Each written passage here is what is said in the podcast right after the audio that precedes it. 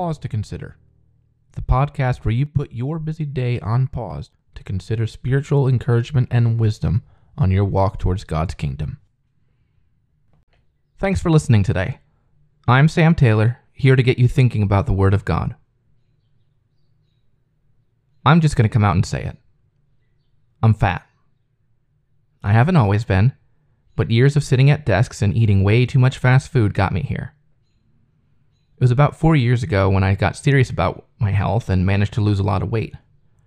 It's where I exercised most days, I had a strictly regimented diet to prevent me from going overboard, and I looked good, I felt good, and things were going great. Until my dad passed away. After that, I stopped caring about my health and my body as I was overcome with grief. And sure, there were times I went through the motions, I tried exercising, but my diet didn't follow.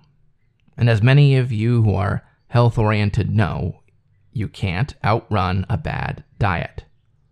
After I gained my weight, I decided to do a bit of research into why people, particularly Americans, are so attracted to horrible diets. And what I stumbled upon made a lot of sense. People have the strongest cravings for the most nutritionally dense food sources, particularly those with fats and protein. Until the past 150 years or so, with the Industrial Revolution, those weren't easy to come by without either hunting or farming for a living. Having a meal in it was a luxury for many. And that's still the case today for many people across the world. But now we have fast food in many parts of the world where it requires no effort at all except to get in your car and drive to a window. What used to be a commodity, a rare commodity, is now available to ordinary people. But our wiring hasn't changed. We still crave them and will seek actively after those nutritionally dense foods over the healthy options like salads and nuts and things of those natures. Even though our bodies don't nearly need that kind of energy. And that's how I got fat. But this isn't only a problem for our bodies, it's a challenge for our spiritual lifestyle. Just as we are attracted to the instant satisfaction of fast food when we're hungry, we're enticed by the things that bring us instant gratification in this life. 1 John 2, verses 15 to 17, spell out the allure in spiritual terms. Do not love the world or the things in the world. If anyone loves the world, the love of the Father is not in him. For all that is in the world, the lust of the eyes, the lust of the flesh, and the pride of life is not from the Father, but is from the world. And the world is passing away along with its desires, but whoever does the will of God abides forever. How desirable does a burger look compared to a healthy salad? How much more desirable do the things of this life seem when compared to the unseen things of God's kingdom? It's in our nature to be attracted to what satisfies us now rather than forever and that can hinder us from running our race. In other words, it's a bad diet that we can't outrun. When Israel wandered in the wilderness, they clamored for food to eat when they forgot the wonders God performed for them. And God's response was to bring them food that would bring them perfect physical and spiritual sustenance. It was manna, the bread from heaven. Even then, many still loathed God's gifts and promises. What resulted was a strong craving for things other than what God had provided them. We read of this in Numbers 11, verses 4 to 6, which tell us Now the rabble that was among them had a strong craving. And the people of Israel also wept again and said, Oh, that we had meat to eat.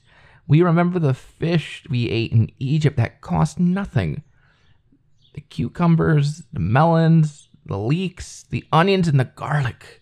But now our strength is dried up, and there is nothing at all but this manna to look at. Now, the meat they desired wasn't inherently evil. What was evil was associating the fish and the meat with Egypt, the world they left behind to go to the land God promised them. Their cravings represented a selfish desire to turn away from God's eternal satisfaction and to go back to what made them happy in the here and now. For this, God brought the ungrateful Israelites the cravings they desired, but at a great personal cost. Verses 31 to 33 of the same chapter tell the ending of the story. Then a wind from the Lord sprang up, and it brought quail from the sea and let them fall beside the camp, about a day's journey on this side and a day's journey on the other side around the camp, and about two cubits above the ground. And the people rose all that day and all night and all the next day and gathered the quail. Those who gathered least gathered ten homers, and they spread them out for themselves all around the camp. And while the meat was yet between their teeth, before it was consumed, the anger of the Lord was kindled against the people, and the Lord struck down the people with a very great plague. In a manner of speaking, we are spiritual Israelites wandering this world as pilgrims in search of a city whose builder and maker is God. The Lord Jesus Christ is our manna, our bread from heaven. It's up to us to find satisfaction in what we are offered through Him. There are many things in this life that distract us from what's to come. How often do we come home from school or work to coordinate fellowship around God's Word for the days ahead? How often do we contact our brothers and sisters and find companionship and encouragement with them? But how often do we squander that time with the instant gratification of social media, internet forums, and funny videos? From God's perspective, when we dive straight into that, we may very well seem like the Israelites who couldn't help but tear their teeth into what they craved. I often find myself like that, instead of someone who's satisfied in the fullness of God's bread from heaven. For all of us to continue running the race of endurance, let's not fill ourselves with the idols of today, which make us sluggish and complacent. Instead, let's find satisfaction in God's promises and make time to share in them with our family in Christ so that we can all receive the crown of life which will never fade away. And may we all be able to say the words of King David from Psalm 63, verses 1 to 7, with all sincerity from our hearts. A psalm of David when he was in the wilderness of Judah. O God, you are my God. Earnestly I seek you. My soul thirsts for you. My flesh faints for you, as in a dry and weary land where there is no water. So I have looked upon you in the sanctuary, beholding your power and glory. Because your steadfast love is better than life, my lips will praise you. So I will bless you as long as I live. In your name will I lift up my hands. My soul will be satisfied as with fat and rich food, and my mouth will praise you with joyful lips when I remember you upon my bed and meditate on you in the watches of the night. For you have been my help, and in the shadow of your wings I will sing for joy.